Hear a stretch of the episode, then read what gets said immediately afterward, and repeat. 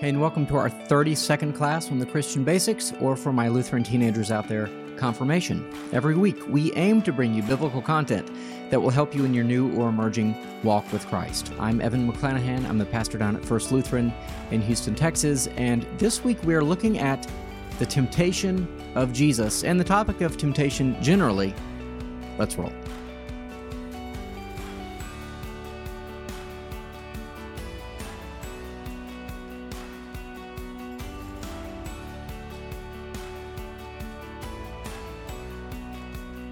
Well, let's get real for a minute. If and when you ever leave the Christian walk or the Christian faith entirely, it will almost certainly be because temptation has just simply gotten the better of you.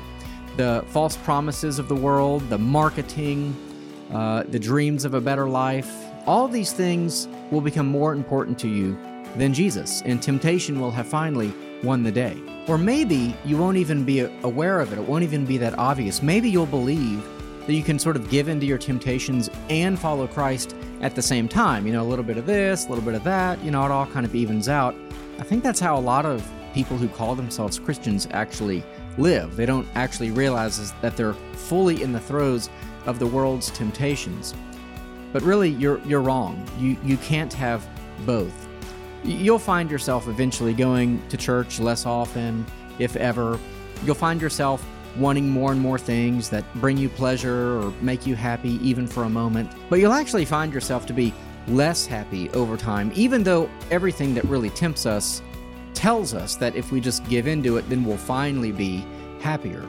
That's just a false promise. But the temptations and the pleasures of the world, they are the greatest barrier, really, to us being a fully devoted follower of Jesus Christ. The moment that a, a, girl or a boy or a man or a woman or power or really fancy things of the world or notoriety or beauty, the moment that any of those things become more important to us than Jesus, well, first of all, they become a false God. They become an idol in our life. That's what idolatry is. But really, it's only a matter of time before Jesus is a uh, long forgotten memory. Now, it's possible that other things can get in the way of your relationship with Jesus Christ that aren't temptation. For example, people who have experienced real tragedies in their life, that can make them question whether God is real. You know, something like the loss of a child or something really evil happening to them. Some people claim to have intellectual or logical reasons for why they can't believe in God or that Jesus has risen from the dead. Some people will say that they just can't believe in God unless He makes it more obvious that He exists. Or maybe they've had really terrible experiences in the church that legitimately would keep them away. And all of those things really are, are tragic. I, I hate to hear stories. Uh, really, I hate to hear nothing more than when people have had terrible experiences in church. The one place where they should feel safe and loved and maybe they've been abused or they've been mocked or ridiculed or something to that effect. That's really a terrible thing, and I can understand why, when that happens, someone might fall away from following Jesus. But for most people, I don't think that it's bad experiences in church or you know something like tragedies in their life that have kept them from God. I do think that that happens. I'm not sure how often it happens. I think for the vast majority of people who really have no interest in Christianity or life in a church or something like that, it's because they know that Jesus places on his disciples pretty radical demands. When he asks us to follow him, he asks us to give him our whole lives. Jesus asks of us faithfulness and modesty and sobriety, and even the loss of friendships or social status for the cause and person of Jesus. In other words, he calls on us to overcome the temptations of the world.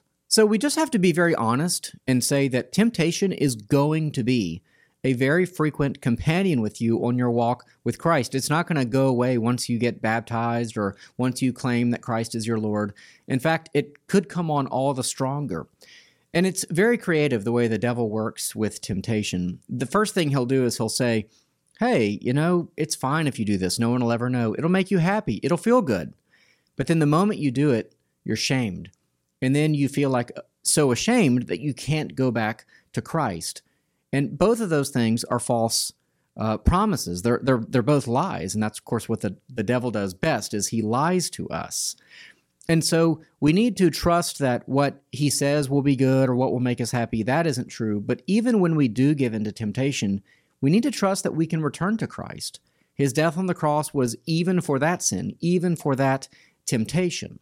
For a really interesting book on the nature of temptation, I definitely recommend that at some point you read C.S. Lewis's The Screwtape Letters. It really is a classic, and you won't regret it. But how do you fight temptation? Well, there are really two things that I would say. The first is that you pray. You, you pray to God for the Spirit, for the strength of the Spirit. When you find yourself tempted, pray about it. The Spirit will give you the strength to resist any temptation. You can resist any temptation. Nothing, no temptation is too great for you to overcome. But you must pray. You must pray that the Spirit would change your heart and change your mind so that you would desire the things of God more than the things of this world. If you pray in that way, you will get the strength to resist temptation. The second thing is to be part of a church community, a Christian fellowship, where you'll be held accountable, where you'll be encouraged to do good works. Those kinds of friendships and relationships with your brothers and sisters in Christ are incredibly important when you're facing temptation. But I don't want to just lecture you about temptation because actually, God has done something about temptation. There's a remarkable story in the Bible. That's why we're talking about this. In the really the beginning of the Gospels, it's one of the very first things that happens in the life of Jesus. We have his birth narratives, we have Jesus or uh, John the Baptist stories, we have the baptism of Jesus, and in three of the Gospels, Matthew, Mark, and Luke, it's recorded that immediately after the baptism of Jesus, he is either driven into the wilderness by the devil or he, he simply goes into the wilderness either way. But there he fasts for 40 days. That's where we get that 40 day fast before Easter called Lent, if you remember. And so he fasts for 40 days, and then he is tempted by the devil. And so these three temptations by the devil, they are the kingdoms of this world, saving himself from harm, and turning stones to bread, which is really about having uh, trust in provision. So let me just read the whole story for you. Then Jesus was led up by the Spirit into the wilderness to be tempted by the devil. And after fasting forty days and forty nights, he was hungry. And the tempter came and said to him, If you are the Son of God, command these stones to become loaves of bread. But he answered, It is written, Man shall not live by bread alone, but by every word that comes from the mouth of God. Then the devil took him to the holy city and set him on the pinnacle of the temple, and said to him, If you are the Son of God, throw yourself down, for it is written, He will command His angels concerning you, and on their hands they will bear you up, lest you strike your foot against a stone. Jesus said to him, Again it is written, You shall not put the Lord your God to the test. And again the devil took him to a very high mountain, and showed him all the kingdoms of the world and their glory. And he said to him, All these I will give you, if you fall down and worship me. Then Jesus said to him, Begone, Satan, for it is written, You shall worship the Lord your God, and him only shall you serve.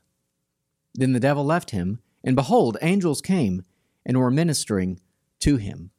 You see, the devil always offers the easy way out, but Jesus knows that he must sacrifice if he is going to save humanity from their sins. He must resist the temptation of the devil. And that is exactly what he does. He remains perfect and unstained by sin. He is strong when we are weak, and he is able when we are unable. So when you succumb to temptation, and you will, every Christian will, becoming a Christian doesn't mean that you will never be tempted again or give in to temptation. But when you do, remember what Jesus Christ has done for you. Remember that he was faithful. Remember that he won the day. And Jesus says to us what he also said to St. Paul, as recorded in 2 Corinthians My grace is sufficient for you, for my power is made perfect in weakness. Therefore, I will boast all the more gladly of my weaknesses, so that the power of Christ may rest upon me. One final note. You know, people will often think that those who are opposed to Christ, you know, they don't know the Bible or they don't know that Jesus is the Son of God. That's not true. Those who tempt you, they know the Bible almost certainly better than you in many cases, and they know that Jesus is the Son of God. but they don't worship him. You see, there's a big difference between knowledge and worship. You know, knowing that Jesus is the Son of God is different from bending the knee and worshiping Jesus as Lord. That's what the devil and the demons won't do. They know who he is, they know that he has defeated sin on the cross and from the grave, but they will not worship him. And so, as you learn more about Jesus Christ, you are also learning that he is the Son of God, that he is the Son of Man, that he is God himself in the flesh. And so, really, it's not a question of your knowledge. And that's why this class isn't just about sharing knowledge. It's ultimately about calling Christ Lord and worshiping him with every part of your being and living then in such a way.